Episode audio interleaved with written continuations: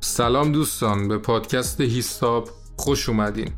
من جوادم و شما صدای من رو از قلب تگزاس میشنوید.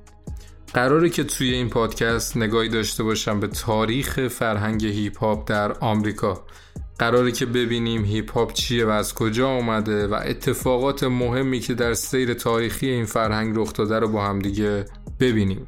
یا بهتره بگم بشنویم. توی هر اپیزود سعی می‌کنم به یکی از شاکله های اصلی هیپ هاپ بپردازم. بیشتر اوقات خودم تنهام توی این پادکست و مهمون خاصی ندارم. ولی خب هونوس شاید مهمونم دعوت کردیم. پس اگه این پادکست رو دوست دارید لطفا دنبالش بکنید و به دوستاتون هم معرفی بکنید.